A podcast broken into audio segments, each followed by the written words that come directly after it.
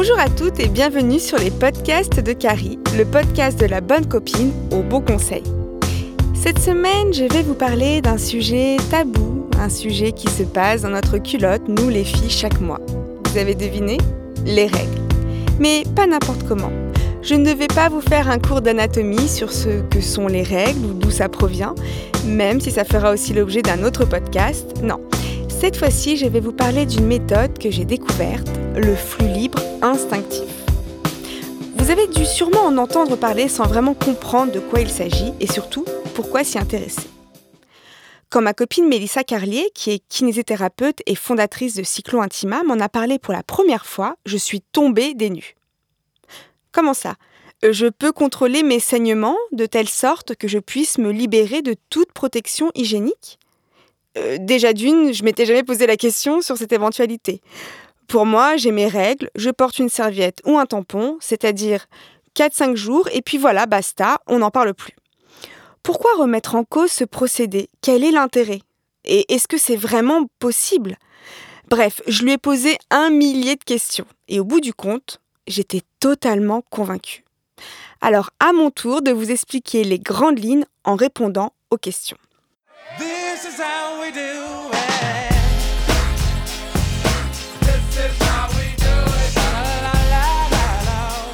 Tout d'abord, qu'est-ce que le flux libre instinctif? C'est le fait de contrôler soi-même l'évacuation du flux menstruel, c'est-à-dire les règles. Il permet à la femme de s'affranchir du port de serviettes jetables, de tampons ou de cups pendant cette période et de gérer ses menstruations de manière volontaire et consciente. Ainsi, la libération du sang se fait directement aux toilettes. On peut aussi l'appeler continence menstruelle. La continence est le fait de pouvoir contenir en soi et de manière naturelle un fluide ou une matière. On le fait déjà avec un bébé quand on lui retire sa couche pour pouvoir devenir propre. Eh bien là, mesdames, imaginez qu'à nous, on nous a jamais appris à retirer nos propres couches. Alors que physiologiquement, c'est tout à fait possible. Et c'est une pratique qui existe même depuis la nuit des temps. Cette méthode est-elle vraiment à portée de toutes? Théoriquement, oui.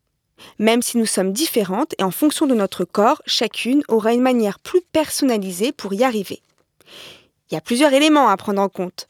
L'apprentissage se fait de manière progressive et évidemment, on ne peut pas totalement contrôler notre flux en un seul cycle. Il faudra compter une dizaine de cycles pour vraiment y parvenir. Bon, si vous avez déjà des troubles du périnée, mieux vaut passer par la case kiné, car vous risquerez de ne pas avoir assez de tonicité pour contrôler votre flux. Et puis, d'après Mélissa, en revanche, même si vous avez des règles très abondantes, il y a quand même moyen d'y arriver, c'est pas une excuse. En quoi cette méthode permet de se libérer? Nous y voilà. Pourquoi j'aime particulièrement cette méthode? Parce qu'il est question de liberté. C'est presque un acte féministe en fait. Bah mince alors, jamais j'aurais pensé faire ce rapprochement, parler de règles et d'actes féministes dans la même phrase. En fait, il y a même quelques années, jamais, au grand jamais, je n'aurais même évoqué le sujet. Parce que vous savez, les règles, c'est sale, c'est tabou, ça regarde personne. Mais en côtoyant Mélissa, j'ai surtout compris que contrôler ses menstruations, c'est surtout reprendre le pouvoir sur elle, et donc sur le fonctionnement de son corps. Et ça, c'est un acte ultra libérateur. Et puis, on en parle aussi de l'économie financière. Chaque année, l'achat des protections nous coûte jusqu'à 150 euros. C'est quand même pas rien. Bon, eh bien généralement quand on se lance dans cette méthode, on investit dans deux, voire trois culottes menstruelles réutilisables à l'infini pour un coût moyen de 30 euros chacune. Et là, le calcul est vite fait. En une année, vous amortissez déjà le coût de dépense et la deuxième année, ce n'est que du bénéfice. Ah, si seulement tous les business models pouvaient ressembler à ça. Et puis, on en parle de l'effet sur la santé? Parce que c'est pareil, hein. on ne sait toujours pas ce qu'ils mettent dans nos protections. C'est quand même dingue que les industriels ne soient même pas obligés de détailler dans l'emballage la composition des produits, surtout que ça touche les parties les plus sensibles et exposées de, nos anatomies. Et puis, il y a le scandale du syndrome du choc toxique, mais aussi les problèmes d'infertilité pour les cas les plus graves. Et puis, pour les femmes fragiles, c'est plutôt infection et mycose à répétition qui étaient le lot gagnant. Sans être alarmiste, je pars d'un constat simple. Et si on pouvait éviter ça d'une manière ou d'une autre? N'aurait-on pas tout à gagner? Je sais, nos mères ont utilisé des serviettes depuis toujours sans en faire tout un cake. C'est la même logique que pour l'alimentation ou les médicaments. Et si on pouvait éloigner un maximum ce genre de produits résolument nocifs pour la santé, dans un simple principe de précaution? Et puis, et si nous éduquions nos filles à s'émanciper et reprendre le contrôle de leur corps? Bon alors voilà, vous allez me dire, ok, t'es bien gentil, mais concrètement, je fais comment? Et là, Mélissa Carlier est très précise. Elle le dit, comme la propreté du bébé, on retire d'abord les couches. Retirer les tampons et les serviettes jetables est nécessaire, mais elles peuvent être tout à fait remplacées par exemple par des culottes menstruelles qui ne présentent pas un frein mental car il s'agit de tissu. L'idée en fait c'est d'aller aux toilettes régulièrement pour faire évacuer seul son sang, car il faut savoir que le flux menstruel n'est absolument pas continu. Perso, c'est en buvant beaucoup d'eau que j'allais souvent aux toilettes et ça me permettait du coup d'expulser mon propre sang.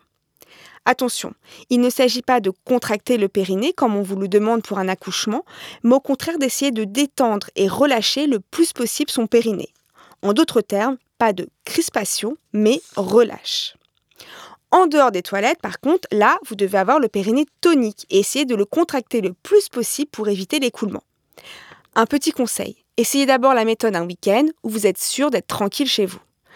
Bon, après, moi, j'avoue, je le ferai pas tout de suite pour prendre l'avion. Hein. Et enfin, la dernière question que je me pose, et qu'on m'a aussi souvent posée, c'est pourquoi je le vis comme une victoire de puissance?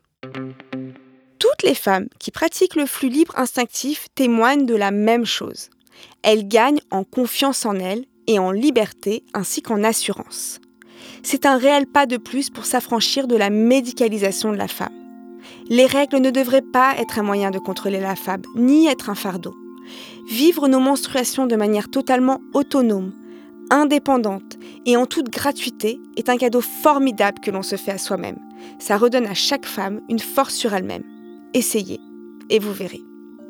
Et puis surtout, si vous avez besoin de plus de conseils pratiques, Mélissa propose des formations. Allez voir sur son site www.cyclointima.fr.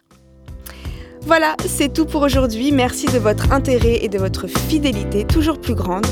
Vos messages me font tellement plaisir. J'ai vraiment hâte de vous retrouver dans un prochain épisode des podcasts de Carrie, le podcast de la bonne copine au bon conseil. Et suivez-moi sur Spotify, iTunes, SoundCloud ou sur mon compte Instagram.